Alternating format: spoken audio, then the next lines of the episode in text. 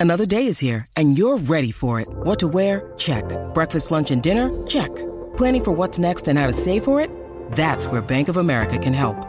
For your financial to-dos, Bank of America has experts ready to help get you closer to your goals. Get started at one of our local financial centers or 24-7 in our mobile banking app. Find a location near you at bankofamerica.com slash talk to us. What would you like the power to do? Mobile banking requires downloading the app and is only available for select devices. Message and data rates may apply. Bank of America and a member FDIC. When you need mealtime inspiration, it's worth shopping Kroger, where you'll find over 30,000 mouthwatering choices that excite your inner foodie. And no matter what tasty choice you make, you'll enjoy our everyday low prices, plus extra ways to save, like digital coupons worth over $600 each week. You can also save up to $1 off per gallon at the pump with fuel points. More savings and more inspiring flavors make shopping Kroger worth it every time. Kroger, fresh for everyone. Fuel restrictions apply. Hi, I'm Flo from Progressive. Being a baseball fanatic like me can be stressful. It's not all sports points and touchdowns. So Progressive is going to help you take your mind off your team for a moment. Instead of thinking about how they missed that goal point score, think about the Name Your Price tool from Progressive letting you choose coverage options based on your budget. Unlike your team that missed the end zone net area. Well, anyway, hope this distraction about Progressive's Name Your Price tool was helpful. It sure kept me from thinking about all those penalty balls. Yay, sports! Progressive Casualty Insurance Company and affiliates. Price and coverage match limited by state law.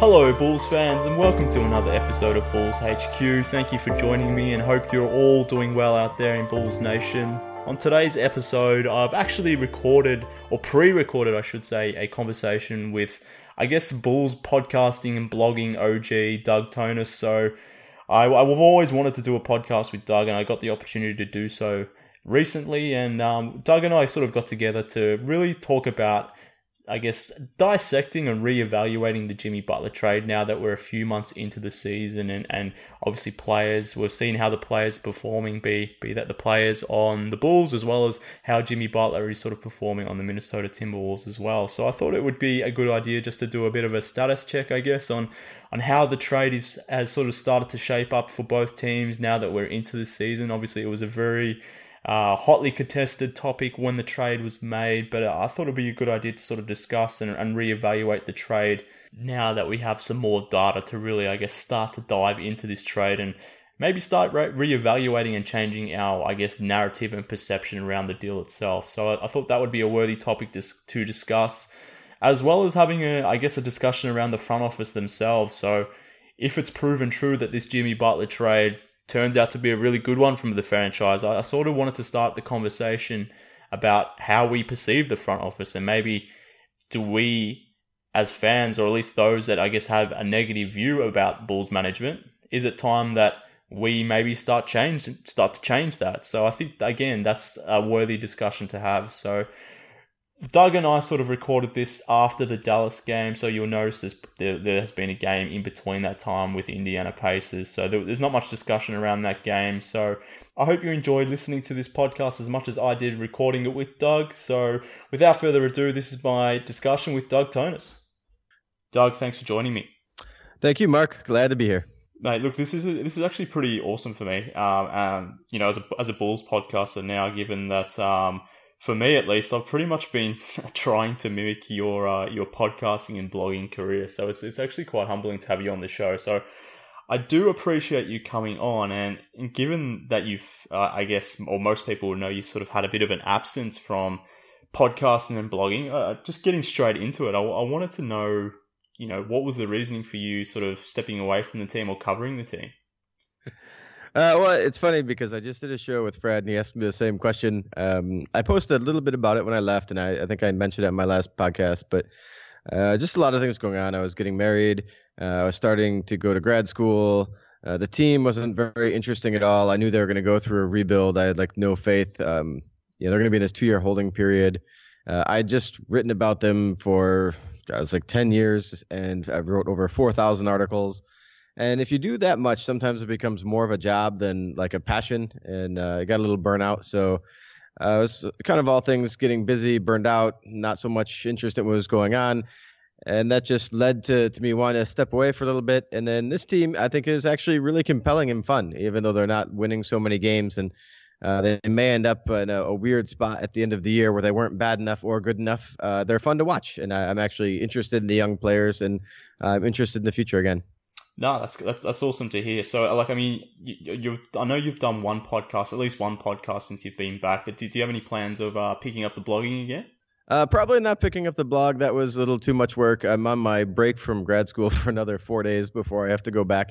Perfect. But uh, I do have enough time to do the podcast, so I'm going to try and keep that going. I, I did a, get an iFeeds or iTunes feed up again, so it's back on the the iTunes store. So uh, I should record another show actually right after this show, and uh, yeah, should be good.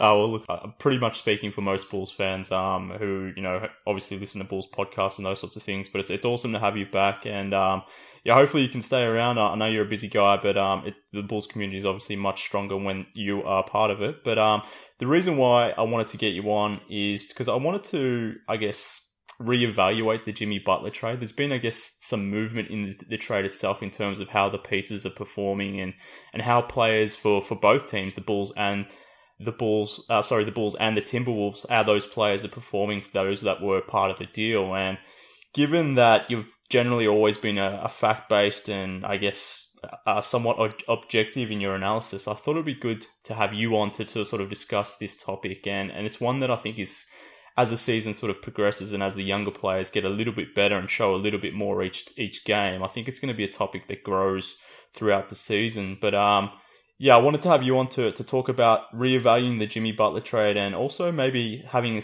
or starting to think about maybe our perception around the front office. Um, and maybe reevaluating reevaluating how we feel about them. But let's let's start with the Jimmy Butler trade and this to me is completely fascinating because I was someone that was very much against this trade in the sense of of what the Bulls got in, uh, in return. I, I, was comfortable with trading Butler. I thought that move itself made sense, but in terms of the return at the time of the trade, I wasn't very happy. But how, how did you feel about that trade initially? I was probably right where you were. I, I knew it was an okay scenario for me to trade Butler. I wasn't on the must trade Butler bandwagon. I thought there was room to keep Butler strip all your salary down, go into next season uh, with Butler and just a ton of cap space and see if you could lure a couple superstar players and, and form a good team. I think there would have been room for that type of plan, uh, and that could have still been successful. So that would have been another way to go. I think trading him and just going young was a, was an okay way to go too. So in terms of return, I also thought it was a little low, but I would say in general, the team's going to take the best return they can get. You know, a lot of times in these deals, the return just isn't as good as you think it should be, and I think that was just the case here. The the Bulls probably took uh, the best deals they can they could get. And I guess looking at it now, I, I mean, I'd agree with you. The value has is, is definitely changed a lot from the beginning of the deal to where you would perceive the deal now for a lot of reasons. Yeah, definitely. And, and, and the reason why I asked that question, and you sort of mentioned value there, is is, is I guess my question, my next question was going to be around, you know, the fact that do we get this trade wrong in terms of our evaluation of the trade at the time? Were we wrong in what we thought of the players, or is it possible for trades to really, I guess, evolve and the perception of those trades to evolve over time? Yeah, it's definitely the second of those, right? I mean, if you look at any player, you know, there's there's a lot of young players in this deal, and so player development is a big thing. Any player can can be good for a little bit, and then you know, if you get a young player who's had a rough start, he might become very good later. Uh, if you have a good player, he might fall off a cliff, or he may have only been good for his uh, situation and it might turn out to be bad. Uh, we got a guy in Zach LaVine who may become really good for us or may not because he's coming off an ACL injury, and we saw how that worked uh, with Derrick Rose. But we also have seen players come back from that well, uh, that injury very well. So it can go a lot of different directions. And when I look at this initially, I wasn't very excited. Dunn looked absolutely terrible uh, in the Timberwolves, like one of the worst rookie seasons ever. Uh, LaVine's got an ACL injury, and uh, Lauri Markkanen didn't look that exciting on draft day. So at the beginning, you're not thinking you got a whole lot. And then actually, when the season starts, Jimmy Butler has a really rough start of the season. So now maybe you're thinking like, wow, maybe he wasn't so great, and it was the situation here. And uh, Jimmy Butler has actually improved a lot for the Timberwolves. So now he's back at like almost at an MVP candidate level and is the best player on their team. And then for the Bulls, you have Lauri playing uh, exceptionally well. People now think, you know, this guy has somewhere between uh, all star and superstar potential. I think most people are kind of uh, in that boat for his ceiling. Uh, Dunn all of a sudden looks like a real player, and we haven't even seen LaVine yet. So uh, both sides, I thought when the trade was made, it could have been a win-win. Uh, they're both taking some risks. You know, for Minnesota, Butler might step away in a year and a half, and they might lose a bunch of uh, decent assets and, and not end up keeping anything. For the Bulls, they're getting assets that clearly don't seem on the surface to be as good as Butler, and they're getting kind of more assets rather than concentrated talent in one asset, uh, which is usually a bad deal. But they got much younger, which was good for them. So it had potential to be a win-win now, then, and when you see how it's gone now, it also looks like it can still be a win-win for both teams.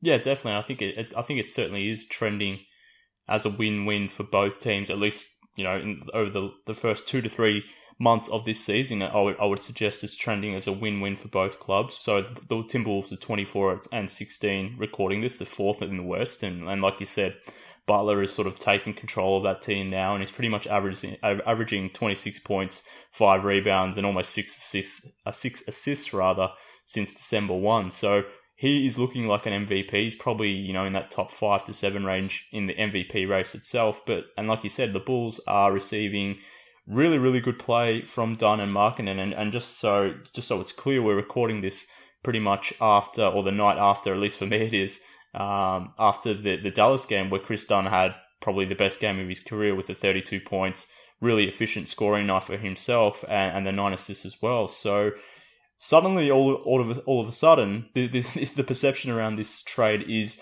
is looking a little bit differently. And, and for me, as as someone that was quite negative about the trade, I'm, I'm constantly asking myself, you know, has the trade, the perception of the trade really changed, or am I getting just caught up in I guess the the hype at the moment. So um, I'm a bit, I'm still a little bit uh, skeptical or, or, or playing this a little bit conservative. There's still a lot to be played out, but um, given what Dunn is doing recently or most recently, it's, it's, very encouraging. So so what have you made of Dunn um, since he's sort of I guess become a starter with this team?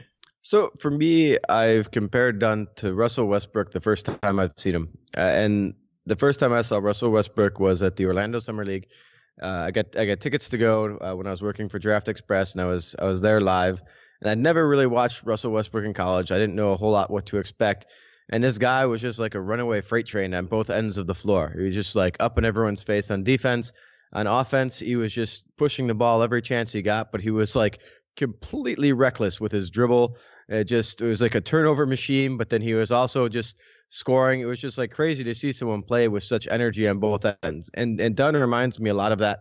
When you look at his stats, actually compare Dunn's stats right now to Westbrook's over his first uh, season in the NBA, and I I use that comparison because of the minutes uh, that they both played. They're actually really similar in terms of strengths and weaknesses. Very high rebounds per minute, very high assists per minute. Uh, very, uh, you know, it's a kind of decent scoring, but just terrible efficiency, uh, lots of turnovers. You know, the, very similar in that type of sense. Now, Russell Westbrook made uh, just generational leaps from where he started. Yeah. There's no reason really to think that Kris Dunn is necessarily going to do the same thing. And also, Russell Westbrook was you know, several years younger than Dunn at the time that he was putting up these numbers, which is also, you know, generally speaks to him having more developmental potential. So I'm not suggesting Kris Dunn is the ne- next Russell Westbrook, but I am suggesting that if he can solve this efficiency and turnover thing, that he can be a really great player. I mean, he has maybe he never becomes Russell Westbrook great, but he could be a player in that type of mold. Uh, I think uh, Rajon Rondo is like another guy. He's sort of this uh, not a great shooter, really good passer. You know, kind of can wreak havoc on both ends of the floor type of guy. Uh, who's maybe like a little lower ceiling than uh, Russell Westbrook, but that type of player. So I think he's he's really intriguing. Uh, but I think he still has a, a pretty low floor. You know, if he doesn't actually improve his efficiency, he may not really be anything other than a, a fun to watch niche player because when he's not scoring efficiently, you know, the Bulls' offensive rating isn't so great actually when he's on the floor. So yeah, uh, he does need to improve a lot of things still. But I am really excited about watching him. I mean, I think he has a re- really high ceiling if he can make a few improvements to his game. Yeah, you're right. Because I mean, the, the defense is obviously there. It was always going to be there. I think he's he's uh, passing and distributing ability has been better than what I ever expected. And, and to your point, he was he's a fantastic rebounder for a point guard. He's and he's a big point guard as well. So in transition, he can be a bit of a nightmare, assuming the Bulls play with some tempo. But really, if he the, the main thing he really needs to correct is that scoring efficiency, which sort of leads me to my next question. And I guess are there any aspects of this deal or the players involved in this deal that we still have some concern about? We've obviously talked about this uh, this deal looking a lot better for the Bulls than uh, at the time it was made, and, and, we just mentioned Dunn's scoring efficiency there. But even thinking about Lauri Markkanen and, and, and Zach LaVine as well, is, is, there things that we should be concerned about still moving forward, despite the Bulls, I guess, looking like winners in this trade to date? I, I don't really think so. And you know, if you look at the trade you know, you could say, well, if the if the Timberwolves get great value out of that 16th pick, you know, does that mean the Bulls made a worse trade? Uh, and to me, I don't think you can really look at what the picks turn into so much because you don't know what the Bulls were going to take at 16. So say that Timberwolves take something, you know, and and Justin Patton is just a terrible or a, a terrible player. Uh, if the Bull and you say, well, that means the 16th pick had no value. Well, it doesn't because if the Bulls had the 16th pick, they may have taken whomever the best player was at 16 left in the draft because they're great drafters. Uh, if the if Justin Patton became amazing, maybe the Bulls wouldn't have taken him and they'd have taken someone lousy. You know, so you have to really look at like the value of what you expect to get out of those picks at those points when evaluating the trade. Yeah. And in some ways, it means the Bulls didn't do so well because the value of what was there at seven normally isn't so great. But then the Bulls, because they just tend to draft really, really well, uh, historically great drafting team. Uh, they just picked like the golden nugget that was there at seven. Uh, so the Bulls have done really well with this trade. At least that's how we feel right now. Maybe uh, Lauri doesn't become great in the future, but right now uh, we feel like they did really great. And in some ways, uh, I have, I guess I give the Bulls a little more credit for who they take because they know what they feel they can get at seven. Uh, whereas, you know, at 16, whatever happens with the Timberwolves, that pick has no bearing on the Bulls because they wouldn't have taken the same player. Yeah, I mean, I mean that's a fair perspective. The, the, the major hang up that I still have with the deal is including that number 16 pick. That doesn't necessarily speak to the players involved at number 16, so Justin Patton, but I still have somewhat of an issue with the Bulls having to, to make that pick swap. I, I do often catch myself thinking, you know, what what happens if they were able to keep that pick 16 and were able to draft, you know, OG Anunoby or someone like that and, and adding him to the core and, and how much how much differently this rebuild looks all of a sudden with someone like Anunoby, with Markkanen and Dunn and uh, and LaVine potentially. But um, look, I, I, think you raise a fair point around that pick 16. But do, do you not have any concerns at all about Zach LaVine? One from a health perspective, but even then, something that, that's sort of gone under the radar, or at least hasn't been discussed much, uh, at least from my perspective, is his contract situation. So those are two elements with LaVine that I'm not worried about, but at least have some reservations about. I'm super worried about both. Okay. Uh, I, after seeing Derrick Rose, I, I hate athletic guys who have ACL injuries. Yeah, I just, yeah. I, I was actually shocked the Bulls took LaVine in this deal after going through the Derrick Rose saga. Like it actually blew my mind that they would even, you know, sign up for even the smallest potential of that. Yeah, even if they yeah. thought LaVine was going to be great, that they would even want to put the fan base through that. Like, you know, that was so hard on the fan base for like four to five years. Like, why would you want to even consider reliving that again? But at this point, it almost doesn't matter to me. Uh, I think Lauri and Dunn have given you so much value that even if LaVine completely flames out, the Bulls did fine by this trade. And maybe you view this trade as like a shotgun blast. You know, they're like, well, we got three young quality assets in our opinion. We're going to hope two of the three pan out. Well, we've already had two of the three pan out. And LaVine, in a way, to me, is the least important because you're going to have to pay him at market value, like you noted. I, I think that's a really good observation. You're going to have to make a decision. Do you want to pay Zach LaVine like 25 million a year at the end of the season after seeing him three months after an ACL tear? Yeah. You know, like that's a that's a big decision. And so I, I think this actually, in, in, some ways, it doesn't matter to me what happens with LaVine now, just because of uh, how well Dunn and Markkanen have played. Uh, but we should be concerned, and we shouldn't just pencil Zach LaVine in as a major part of the future. I mean, there's a, a very high chance, in my opinion, that he doesn't really become a great player for the Bulls, or that the Bulls let him go because there's contract problems or whatever else. There's there's still a pretty good probability that that happens. Yeah, it's it's an interesting one. I, I, I still am not completely sure how to make a read on it because I, I go back and forward on it. I, I'm not super high on LaVine in terms of where I think eventually he could be. I think he can be a good player. There's, there's certainly uh, enough talent there to suggest he may be a really good offensive shooting guard. But uh, as a complete package, it, it, remains to be seen if he can be a franchise guy, which is something he definitely wants to do with the Bulls, and something he's, I guess, sort of talked about and hinted at. But it, he's going to be an interesting case because there isn't a lot of teams out there with cap space in, uh, in 2018 in terms of free agency he's obviously coming back from that knee ish, uh, knee injury, and, and given his playing style uh, and the fact that he does rely a little bit on athleticism, even though he's a really good shooter. I, really have no idea how to gauge the market for a, for a player like LaVine at all. Are you, are you convinced that he's going to get a, a deal somewhere in the neighborhood of 25 million if he comes back and sort of performs at the level that he did last season with prior to the injury or or is it you know, is he going to be closer towards that 16 to, to 20 mark, given that there won't be a lot of teams out there with cap space to potentially go out there and um, really offer him a, a giant deal? I, I think because he's so young and because he's shown a great scoring touch and he's athletic and he shoots, that there'll probably be a good market for him, yep. even if there's not many teams, because I don't see really many great free agents that teams are going to chase. Mm-hmm. And it always depends how many people stay put, too if a lot of the big name people stay put, then the amount of cap space around the league you know kind of stays static. So because they get locked up with bird rights instead of cap space. So it really just depends on you know it only takes one team to fall in love with him and he's a max player. And you look at guys who are his age who've already shown his scoring ability, and it's not crazy that some team would want to max him.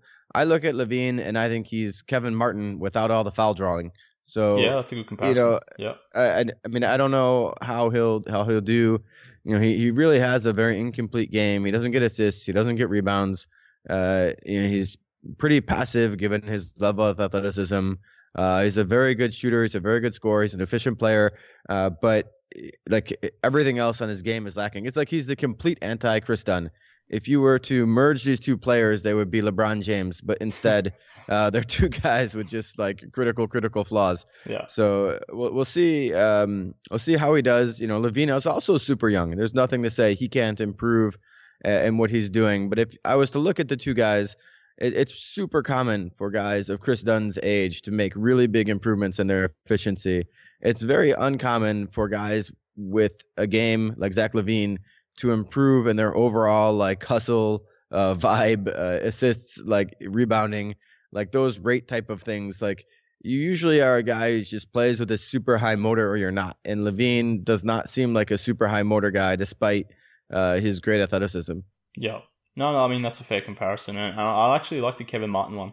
I, I haven't thought about that before, but uh, I think that's fairly apt as well. And and Kevin Martin was a good player. He was obviously a, valuable player. So if if if if uh, LaVine can reach a similar peak to to Kevin Martin, who was one of the better scorers in the league, I think the Bulls will take that given what what uh, Dunn and Markkanen are trending to be. But I, I guess we've talked about reevaluating this trade or the perception of this trade now, but thinking about it even a little bit more, it, it may be fair to say that I guess this uh, how we evaluate this trade it, it, may be something that sort of goes on for at least probably the next one one and a half seasons at least, given the uh, the repercussions we've talked about. Obviously, LaVine and his contract situation. We, we, we're pretty confident that Markkanen's going to be a really good player. Dunn has shown signs, but I mean, his, his career still could go uh, a, a, whole range of directions. But and even Jimmy Butler, who knows if he'll remain in Minnesota? But is, is it fair to say that this, in terms of evaluating this this deal, we probably won't really know how well both teams fared probably for another one and a half seasons or so? Yeah, it, it always depends. You can uh, evaluate a deal now and you can say the value of the deal is kind of at the time it's made or the kind of time shortly after, like where we are at. You know, if a year and a half, if Butler doesn't stay in Minnesota, does that mean this was the wrong move for Butler? Does that or for Minnesota? Does that mean they screwed up, or does it mean this was the right move for Minnesota? It legitimized them. They did really well, and then they screwed up somewhere else by not keeping Butler. You know, yeah. I mean, like it, it, could still be that they made some other mistake. They, you know, didn't uh, have the right GM, or Butler got sick of Thibs, or you know, they lowballed him on his offer, and that this was still the perfect move for them, but they screwed it up after the move. And you know, same with the Bulls. Like maybe they make this move and LaVine becomes great, Markkanen becomes great, Dunn becomes great, but then you know all three have like catastrophic injuries. Does that mean like the trade was bad? Like, well, the value of the trade was still really good. You know, at some point in the future, you have to just say that you know circumstances beyond the trade are what is impacting the future, and there's really no sense looking back at it and saying you know the value received was good or bad you know like, at some point it's like the future circumstances change the value of the trade but that doesn't really change whether this trade was a good or bad move from the perspective of judging the front office in terms of do they make good or bad moves you know once once you have like uh, events you could not possibly predict change the value of a trade now that's not really on the the real trade value that that has been established this is now maybe the value you're getting, but it's not like a predictable value. So it's not like useful from a future prognostication perspective. And so for me, it's not so useful to talk about, except in just a you know a general barroom conversation. But it's not like uh, I can use that data anymore to to make some type of conclusion.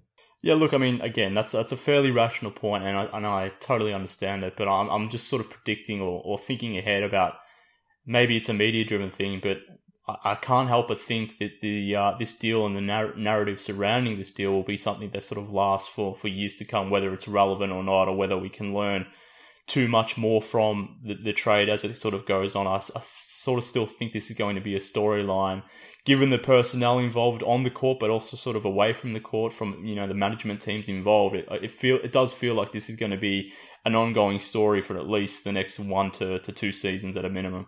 Oh, for sure. I mean, we'll talk about it for sure, no matter what.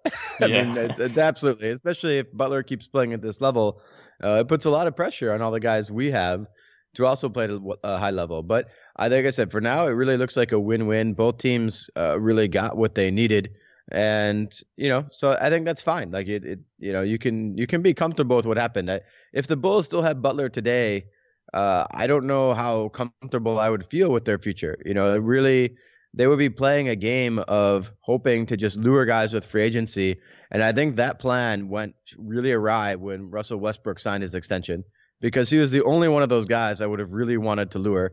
Like now you'd be like hoping to get Paul George and DeMarcus Cousins, and like that would not excite me as like a big three uh, at all, to be honest. So yeah. I, I think I, I think actually the Bulls ended up doing really well. I wasn't excited before, but I'm actually very excited and they, they've re-energized me as a fan. Like I was, I was just like, oh, about this team uh, for like the last few years. And I think a lot of Bulls fans were, but I think it's time to get back into Bulls basketball. Even though the record is worse, this is like a fun team to watch. This is it's fun to watch the Bulls again. It's like they were such a drag to watch the last few seasons, and it, it is so much fun to watch them again.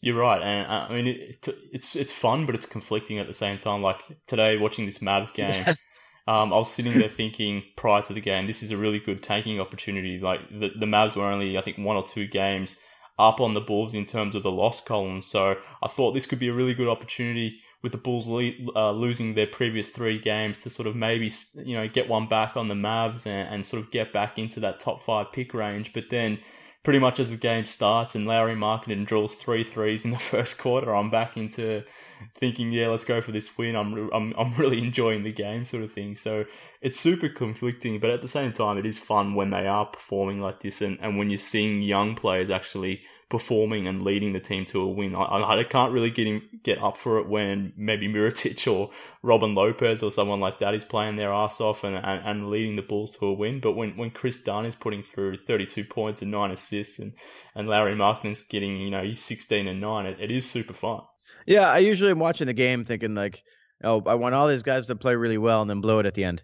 You know, yeah, like, yeah, yeah. usually, which they always my. Hope, but uh, which uh, you know has, has been actually the case several times. Uh, certainly a lot earlier in the year. Yeah. Uh, but it but it's it's fun watching them, and I, I think it's uh, we'll see. It, it, the NBA does not have a lot of like really big bottom dwellers right now. You know, the teams that are, are at the bottom and are a few games below the Bulls in the win column. You know, they're only a couple games and everyone is on a pace to win like close to like 30 games for the most part. Yeah. Uh, the Atlanta Hawks are like a little bit less, but so if the Bulls do trade Mirotic and has the impact that we would expect it to have, uh, I do think the team is is going to fall back down into that uh, you know top five area.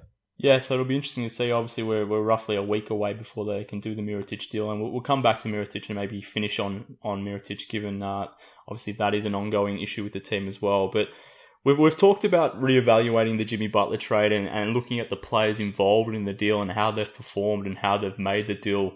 I guess look a little bit differently, but I think it's also important to, I guess, have or at least start the narrative about potentially reevaluating or at least having the discussion about the Bulls front front office, and they're they're the guys that I guess that are responsible for this deal. And in a way, their their heads were on the plate based on the the I guess the way this deal was going to play out. If if if it, if it you know if you trade away a player like Jimmy Butler and, and guys like Dunn and Markkanen come out and look like absolute duds, then then uh, the jobs on you know John Paxson and, and Gar Forman their their jobs are on the line, but given the, the state of the, the franchise and, and how much ire there was amongst fans towards or pointed towards management, is it also fair to start, I guess, reevaluating this management group to a, to an extent? Uh, so I guess it depends. I don't need to reevaluate them because I always thought they were great. Yep. And even when things were going bad, uh, I was less vocal about it because I didn't get to tease them. get destroyed. And uh, but I always thought they were a good management team, and the yeah. reason why is because they are the best drafting team in the NBA, or the second best, maybe third. I don't know. They're top three. Like you, you just go through the picks. You can't even argue it if you add up every team's picks. They have the fewest amount of busts. They have all kinds of fines late in the draft. Look how good Bobby Portis looks right now for like a 19th pick. Uh, it even looked like uh, Denzel Valentine. Look at how good he looks right now compared to that draft class, which was like abysmally bad. Like literally over the past like 13 years, they've got like two or three misses, like Tyrus Thomas and and like Doug McDermott. Like it's it's crazy how much value they get out of their picks, and really even how good they do in the second round. They've uh, even though they almost always trade their second rounders, which they should never do given how good they draft. Yes, uh, they yes. should value those like so much more. Yep. Uh, but I think they're very good there. When I look at the trades, people always complain they don't bring in superstars and they're not able to trade for talent almost no team in the league can do that. Like if you use that as a gauge, no everyone fails. Like no one does that. It's like there's like maybe one trade a year where a team successfully brings in a superstar and actually ends up better. Even if that many, sometimes it'll be like one trade in like three or four years. Like it, it's like most of the teams that do this, it does not work for them. And so that's like a terrible way to judge it. When you look at their trades, they almost always do well financially uh, which people hate, but it's a huge part of the team. And the Bulls have to run this team like a small market team. They are not given free reins for money, so they have to be fiscally responsible, which I think fans frequently don't understand. So they make a lot of deals for money, uh, and they do so in a way that usually does not sacrifice talent. Uh, they've given up on like minor players to get good returns uh, most of the time. They usually like make all these like minor improvements to their teams for these trades. Even if they're win-wins for both sides, it's like pretty rare that the Bulls lose a trade. Uh, the Doug McDermott deal is like the one that stands out on both sides, coming in and going out. That was just terrible. But for the most part, they do really well on all these like little deals. Uh, this is a team that's not done so terrible in free agency as everyone thinks. I think the Ben Wallace deal was terrible, but he was like the number one free agent by a million in a bad free agent year, and the Bulls happened to have money. So uh, people thought it was the greatest deal ever when it was made. So there's it's like there's not that much really to complain about. You know, you look at other all their minor deals. You know, they've they've generally avoided throwing huge amounts of money to like guys who aren't so great. Uh, Carlos Boozer took less money to come to Chicago, even though the Bulls fans say that they can never sign anyone. It was like he was the fourth best free agent, and you know the big three had agreed like four months earlier to, to sign in Miami. There was like really no chance for to them to ever get any of those guys. So yeah, uh, I think the Bulls have actually done a lot better in a lot of areas than people think they have, and uh, you know that's just um, I think they have a very very solid group. I guarantee you. If John Paxson got fired by the Bulls and he wanted to work in the NBA again, he would have a job immediately. Like at, at any job he wanted, he would be like the number one candidate to go to any team. But because fans always hate their GM when things are going bad. They always hate their GM. They don't look at like, is this guy making smart moves? Then uh, fans are just blinded by that, and they just think like, well, anyone else is going to be better. But it's it's really not the case. It's not an objective evaluation. Uh, so I've always been a fan of the front office. Do I think they're the best in the league? No, but I think they are uh, definitely above average, and I think it's very likely you would get much worse rather than much better if you replace them. I mean, it's an interesting perspective, and it's one that I've sort of you know oscillated on because I I used to be called someone I used to often be called rather a front office apologist. I, I definitely supported this front office probably up until around 2014 or so, and, and and thereafter I started to waver to the point where I was quite disenchanted with the group now. But again, like I'm starting to do with the Jimmy Butler trade. Uh, I'm starting to maybe reevaluate my position and maybe I got some things wrong or maybe they've corrected a few things that are making me change my perspective. But obviously, what you, you just outlined there is completely fair. It's your your opinion, and, and I know when uh, when he listens to this, uh, our friend Fred Pfeiffer will uh, will be uh, probably dancing around to your uh, to, to your opinion. They're very happy to hear that, but. I'm not sure if it's necessarily the, the, the popular sentiment or you know the general sentiment. Obviously, we're, we're only a few months removed from um, that fire Garpax billboard being erected in Chicago. So clearly, the fan base has problems with their management team. And, and to me, like when, when I think about the narrative around the Bulls this season, so we've, we've seen topics discussing Fred Hoiberg and his improvement as a coach. We've seen, you mentioned Bobby Portis's improved play, even like picking up someone like David Nwaba or, or even maybe to a lesser extent, someone like Antonio Blakeney.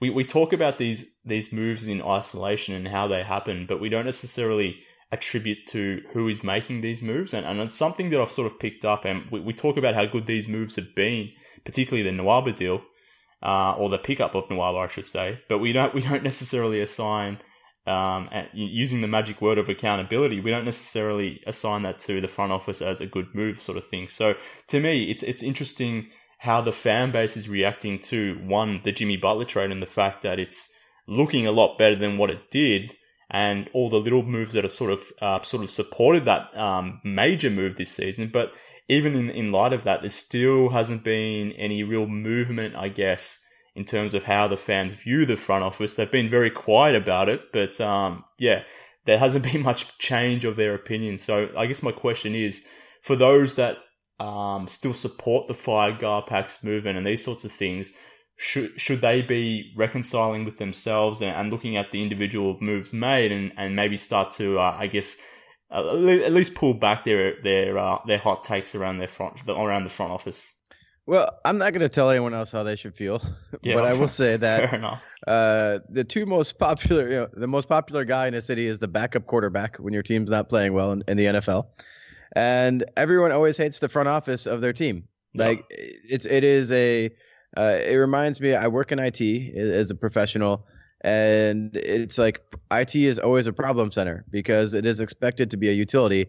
You know, no one calls you to say the you know the power is working great. They only call you when something is wrong. So you yeah, only yeah. talk to people when something's wrong, yep. and we only judge a front office when something goes bad.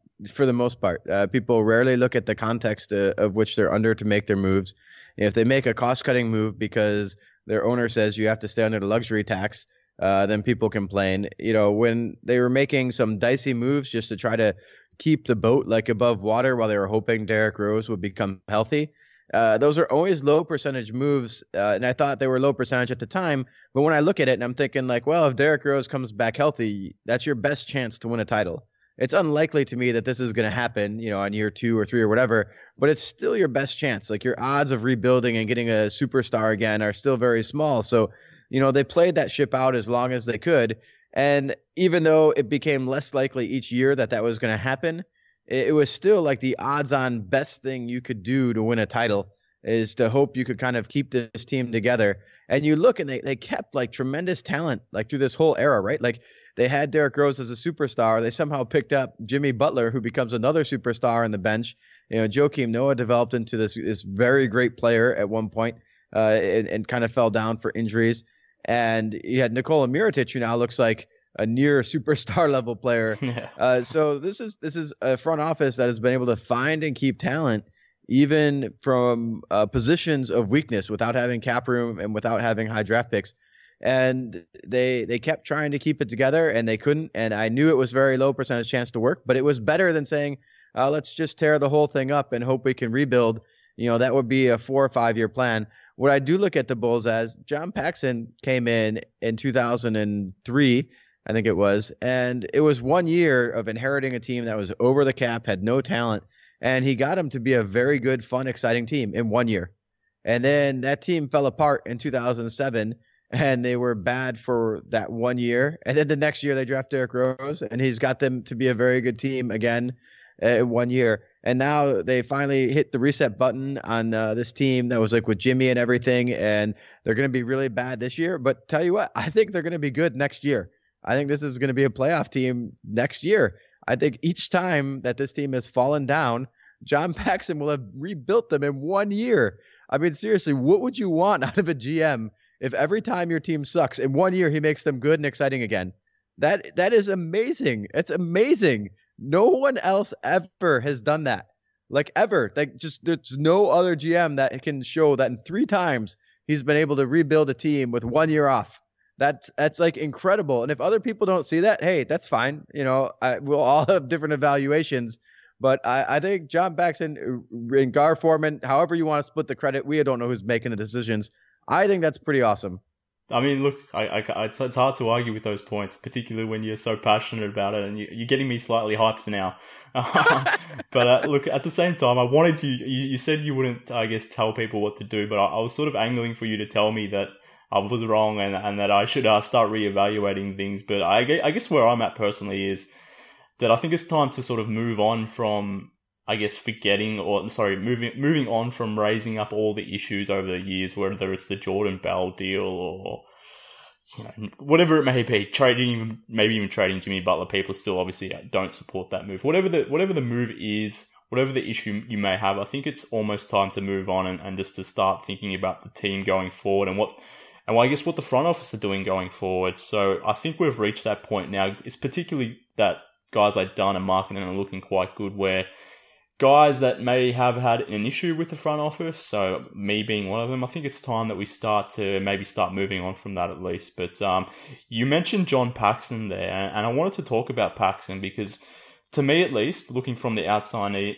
uh, outside in rather, it sort of looks like he's taken reins a little bit here, and, and, and from reporting from K.C. Johnson, it, it does appear that I guess Paxson is taking more of a strategic role, more of an active involvement in how this team is being rebuilt, and, and someone like Gar Forman is being moved back into, no, maybe not back into is, is probably the wrong wording, but uh, he's taking more of a focus on, I guess, the scouting side of things, which is where predominantly, I guess, his value was to the Bulls prior to being made the GM. So, at least to me, um, looking from the outside in, it looks like Paxson is again taking control of this team. Is that how you're sort of reading it as well? Uh, I don't know. You know, you, you, we all saw that article uh, from K.C. Johnson where Reinsdorf kind of defined the roles, and so you have to just take that at face value, I guess. I mean, uh, it, in in a way, it doesn't matter. They've both been there. They've both been important guys for a long time. If Gar Forman is doing like a lot of scouting, then Gar Forman's a badass, and we should love him uh, because the Bulls drafting is incredible. So if if he's actually responsible for that, then uh, he's he's doing a really great job. I, I think John Paxson. I really like him. I, I met both guys a number of times, and I, I will always tell this story. Like John Paxson would like never lie to you.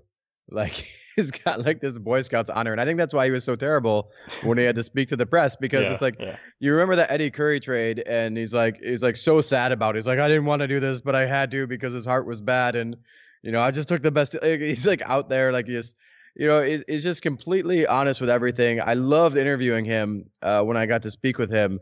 Uh, it wasn't for so many years because then they brought in Gar and then and then John was just not really around for interviews anymore.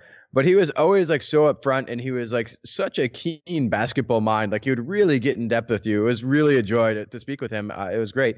And Gar Forman was interesting too because you talked with him and you're like, this he's a complete salesman. Like I'm like this guy would like lie to me to sell me, you know, his any like a bridge and somewhere. Like it's just like he's like super nice and he's super friendly, but he is definitely doing like just like exactly what you would want your guy to do who's publicly facing. He's he's like the PR guy. He's putting a positive spin on everything. You know, if he's forced to trade someone, he'll be like, "Yeah, that guy was lousy anyway," no matter what he really thinks. And you know, I don't say that in a negative way. I mean, you want your front guy to be like that. you don't want your front guy to be like John Paxson and be like, yeah, we have to trade Eddie Curry. Like that, like all your leverage is gone now. So yeah, uh, I actually think the two guys kind of complement each other, and it, it's fine. Uh, I've always uh, maybe I, I, enjoyed talking to both of them a lot uh, over the years when I when I used to have media rights, and uh, I I don't know. I guess I think the Bulls are doing good, and I guess I, I maybe have strayed a little bit from your question of terms of who's doing what. To me, I, I don't think you can really tell, and I don't think it really matters. It matters what they do as a group. Uh, we try to like figure out who we want to give credit to and blame to, but I think these guys probably are going to come and go together. I do think they have dissenting opinions a lot of times, but that makes a, a front office stronger to have two strong voices uh, that are willing to consider different things. And I, I, think you need those different perspectives. And one final thing, because I know I've been rambling, is get on the red big red bus, as Fred would say. it's time to drop the uh, it's time to drop the negativity. In my view, it's just as a person. Why would you want to care anymore? Yeah. This is a fun, exciting team. If this team was like lousy, I completely would get like railing on about stuff. But this is a super fun team. So uh, you can sit back and enjoy it, or you can grouse about it not being what you want it to be. You know, just in general life advice as uh, your Zen life coach for 10 seconds, uh, I'd say take the positive view. That just uh, you'll you'll be happier that way. You know, it's uh, maybe it won't turn out great, but uh, I'm just excited to watch again. So I'm I'm pretty happy.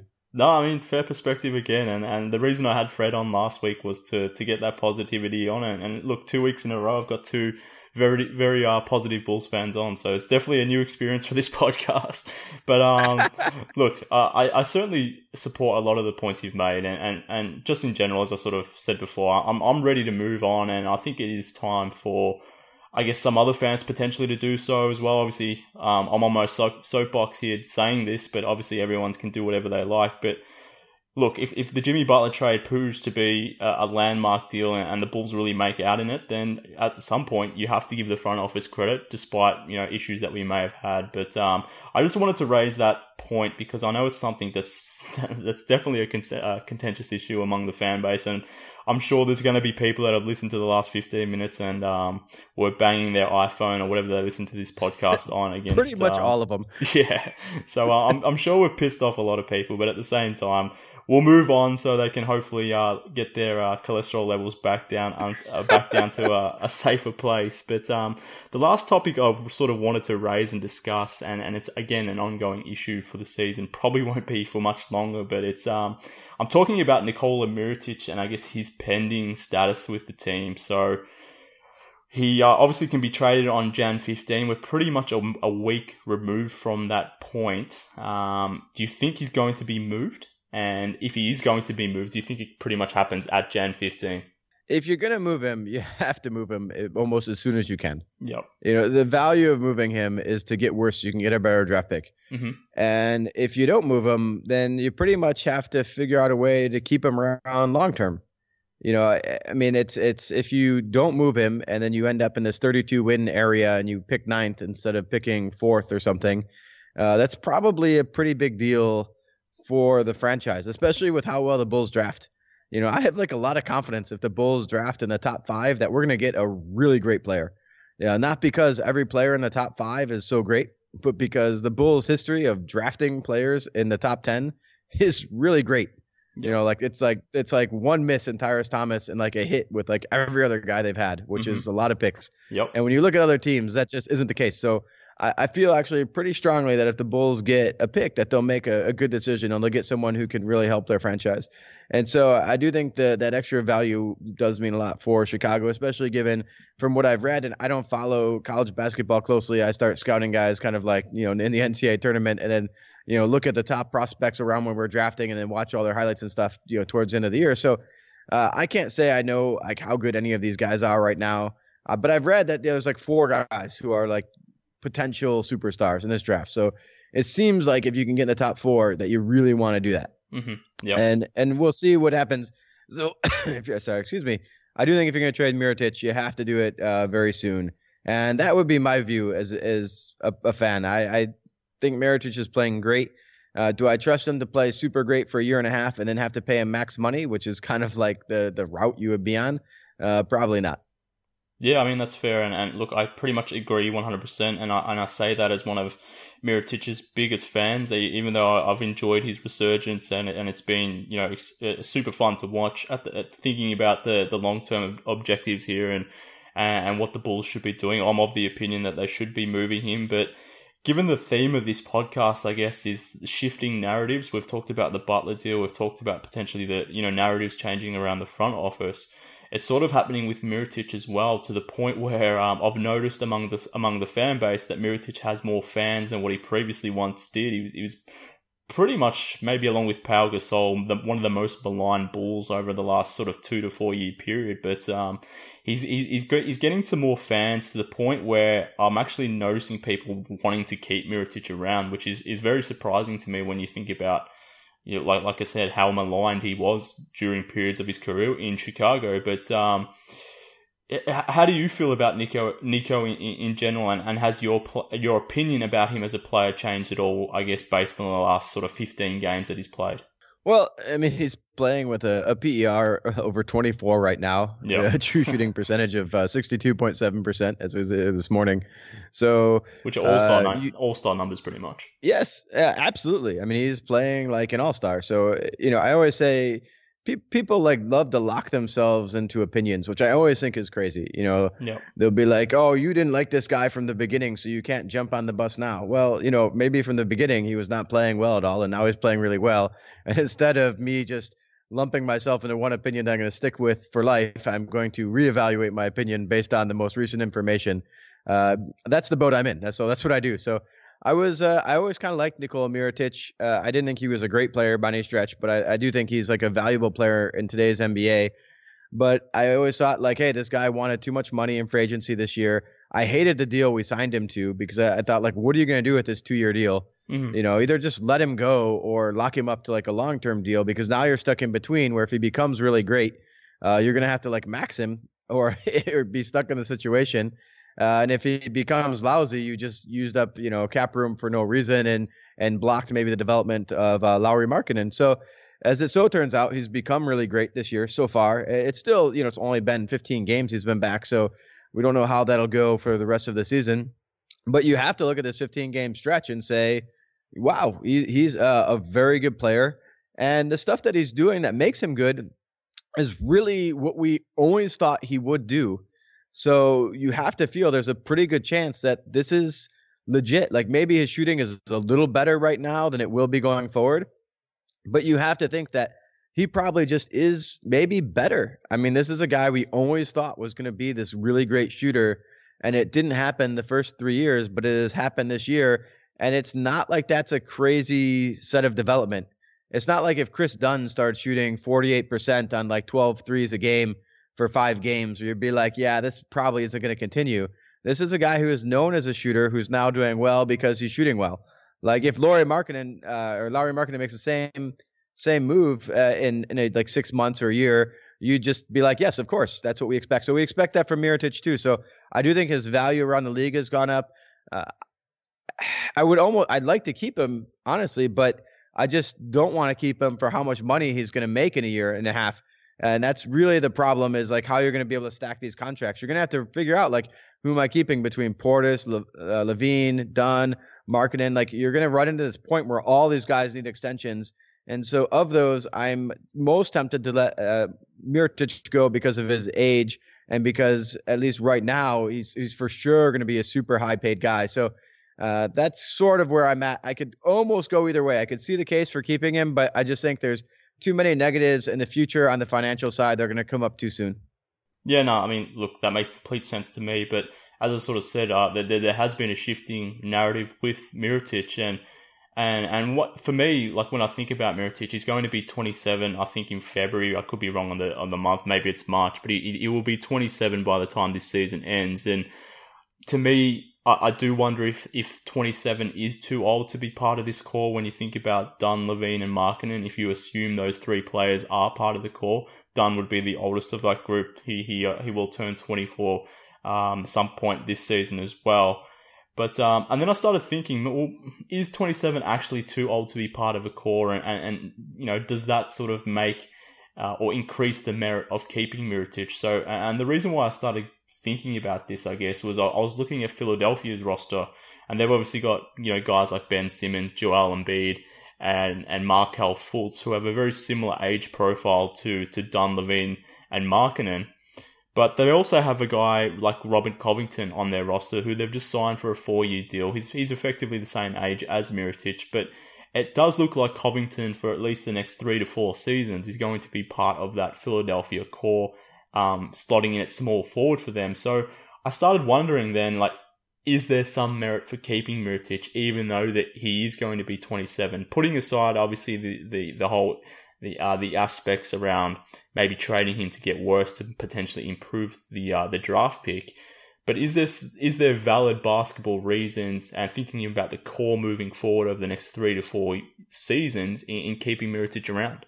I definitely don't think age is a factor. Uh. I think it really is just money. I mean, if you look at it, so he's going to be 27 by the end of the season. So, but effectively, he'll play this season at 26. Next season, he'll play at 27. If you sign him to a four-year deal after that, he's going to be 28, 29, 30, 31, and he's a free agent again. I think looking at that, that's fine. I, I, mm-hmm. mean, maybe he starts to drop off a little bit at 31 or whatever, but I, I think you're going to really basically see his prime over the end of this deal and this next deal. So I think from an age perspective, it's fine. It's really to me just like, do you have room for two, uh, you know, I guess stretch four, stretch five players on your roster? Like are Mirotic and uh, Lauri going to play super great together for the next five years? Is that the fit that you want? Um, are you going to be able to get uh, sacrifice too much in the draft? Are you going to be able to keep him at 30 million a year? Which realistically, if he plays this way for a year and a half, is what it's going to take to keep him. Uh, is that something you want to do? And can you afford that with the other guys you want to keep? And and I just look at this and I think there's enough chance to me that Mirotic is going to drop off a little bit. That maybe the fit between him and Markkanen isn't great long term. Uh, that maybe I'm not quite ready, you know, to commit to this group yet. That I just if I can trade him and I can get down into the top five of this draft, and I can instead get you know maybe a a young uh, all star big man uh, that that actually is going to be contractually you know, not require big money for four years. Uh, you know, that actually maybe fits my plan a little bit better in terms of balancing out salaries. And then also, if I get like a draft pick or two uh, out of this that turns into a decent player that helps me fill out, you know, my my role players with a quality young player on a cheap salary. I think from a financial perspective is where I feel Mirotic would go. From a play perspective, I think you know his his age and his development, everything. I think that's all fine. I think he would fit well in with the core. He would you know provide leadership and all that stuff. I also think that probably there's a part of him that's still like you know I, I don't want to be with Bobby Portis despite whatever happened. You know I I I don't I know they've kind of publicly buried the hatchet, but like I I don't necessarily believe you know in his head I think he still probably is a little offended the Bulls didn't pay him more money uh, that he got this deal like I'm not sure you know he really wants to be in Chicago either. I know he's kind of said that, but I I think in in several ways there's things that have happened that I know if they happened to me, and maybe Mirotic is just a better person than me, completely possible. I would be still harboring a pretty good amount of resentment over some of the things that happened with the team not believing in me, not wanting to pay me, you know, kind of blocking me from getting another big free agent deal, and then some dude on the team hospitalizing me like I wouldn't, you know, be so psyched to stay in this city necessarily. Yeah, I mean that's fair. Look, I, I like you, Doug, but if you punch me in the face, there's probably no chance I would invite you back onto the podcast or something like that. So, um, no, I think that's fair. a completely fair point. But I, I don't think the Bulls are going to have any trouble, any trouble, sort of convincing Mirotic to, I guess, agree to a trade if that happens to the, the exact reasons that you sort of pointed out there. I think there's there's still ultimately going to be some issues between Mirotic and Portis, even though they have been professional enough to make it work on the court, which is still insane to me that that's happening and still I think is being you know underreported the fact that that is happening to me. I think that's crazy but um look i don't think they're going to have any issues trading him and, and the last question that i wanted to uh, ask you before you before i let you go was around trading Mirotic and i guess his perceived value around the league the fact that it probably has gone up. But um, uh, something I've been sort of thinking about as well has been the fact that teams will probably know that the Bulls want to trade Mirotic and that they want to, I guess, trade him, uh, I guess, to re-enter, re-enter that or to increase their chances of, I guess, of potentially having a top a top five pick. But given that teams will know this positioning that the Bulls will have, do you think that really weakens their leverage in a trade? Given teams will know that the Bulls will want to be moving him as quick as possible to shore up the tank. I, I think it. I think it does. Uh, the Bulls are definitely not in a position of strength dealing him. You know, if you wanted to get the best return, you would want to wait to the deadline. But the Bulls don't want to wait to the deadline because yep. they, they want to get him off the roster as soon mm-hmm. as they mm-hmm. can. Yep. Uh, but the Bulls also don't want to take back a good player. Uh, so in a way, that is like it's very clear how this trade is going to work, right? It's going to be Mirotic for a lousy player and draft picks. Yep. Like that is what the trade is going to be. And so you start looking at the teams that would want a player like Mirotic, and they're typically going to be teams that don't have high draft picks. So when you look at that, the Bulls are going to get like a mid first round pick for Mirotic or a late first round pick for Mirotic, just because the suitors are going to be teams that are going to be looking to win now, bump up their playoff push or whatever, and they're not going to have the type of picks the Bulls you know would really like, like the high picks. So. Uh, I think that is that is kind of interesting. The only exception to that is if the Cavs wanted to trade for him, and were willing to give up like their their pick from Brooklyn, which I think right now is like ninth or tenth. I, you know, there's so many teams clumped in there. I haven't looked at it today, but you know, it, it projects out to be a late uh, lottery pick at the moment. So that's the only exception to that. Like every other team that could probably take him on is is going to give us a pick that's probably 15th or worse. So uh, I don't know how much it matters. I don't know how much better the deal would really get in February, even if he continues to play really well, just because uh, of the type of you know the type of teams that would be looking. So mm-hmm. I, I, think the leverage is less, but there's not a lot of opportunity either, and that's one of the the weaknesses of this. One thing I kind of hope they could do is if they could uh, trade trade Mirotic and unload Felicio, if they you know as a way to yeah. say, hey, look, we're yep. giving you this player now, take on some bad salary. You're not giving us any value back for this player that you're getting. Uh, if they do something like that, that might be the type of move you would see this front office make, where people would underappreciate the value of like saying, look, we're going to correct one of our mistakes uh, I think that's another possibility.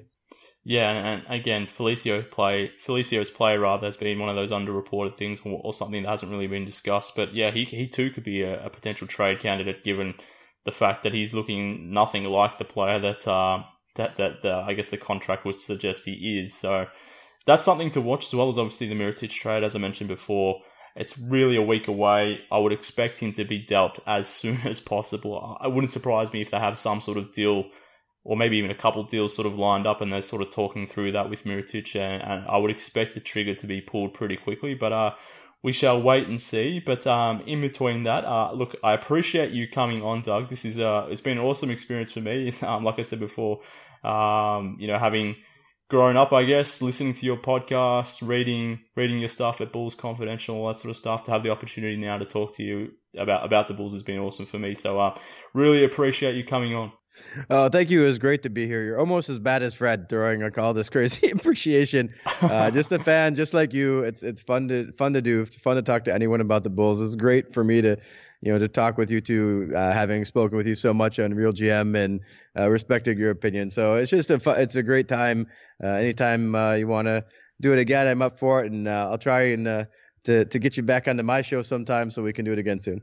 Perfect. Sounds good. It was a, pretty much a perfect podcast until you uh, compared me to Fred there. So, um, uh, but yeah, look, we'll speak sorry, again. Sorry. all, all, all, good. I uh, appreciate it, Doug. All right. All right. So that was my conversation with Doug Thonus. So as I mentioned a few times there, um, Doug is obviously a well-respected and well-established Bulls blogger and, and, Bulls podcaster. So for me, playing in this field, I guess it was a really fun experience to talk to Doug. Um, we've we've obviously well, maybe not obviously, but we've, we've definitely spoken online quite a bit on in our forum days and those sorts of things. But to actually speak with Doug in person was cool, and I think it was important because he offered up a lot of, I guess, differing opinions to what I guess the casual or maybe the the typical Bulls fan, I'll say, has, and, and at least the, the, the Bulls fans that I'm sort of uh, mixing with. There is a lot of, I guess, negativity around the Butler trade and the front office and these sorts of things. And that's why I wanted to discuss this topic with Doug because I think he can offer a, a different opinion, a, a, rational opinion at times as well. One that I think is important given the uh, the landscape changes that are happening in this um with this franchise. So I, I think it was an important uh, discussion to have. So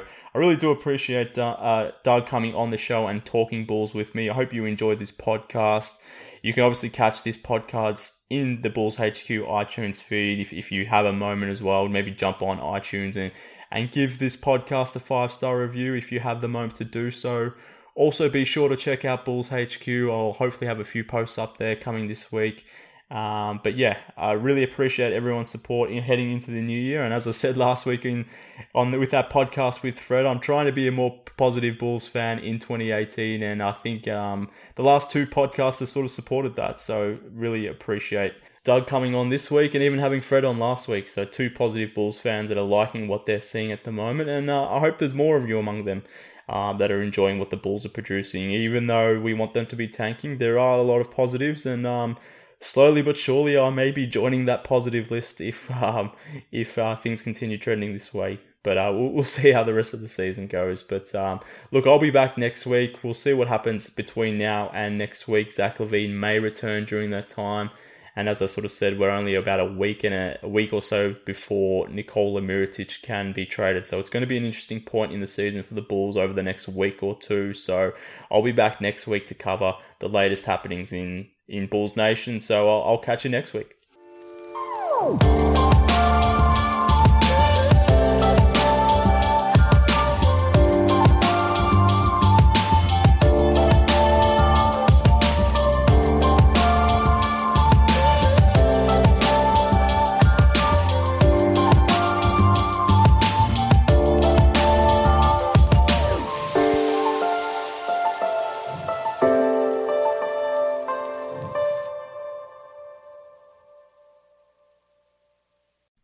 Amira Rose Davis, historian and co host of the sports podcast Burn It All Down. And now I'm hosting the new season of American Prodigies, all about black girls in gymnastics. For the last 40 years, black gymnasts have moved from the margins to the core of the sport and changed gymnastics along the way. Now, they tell their stories. You'll meet trailblazers like Diane Durham, superstars like Jordan Chiles, and everyone in between. Listen to American Prodigies on Apple Podcasts, Spotify, Stitcher, or wherever you get your podcasts.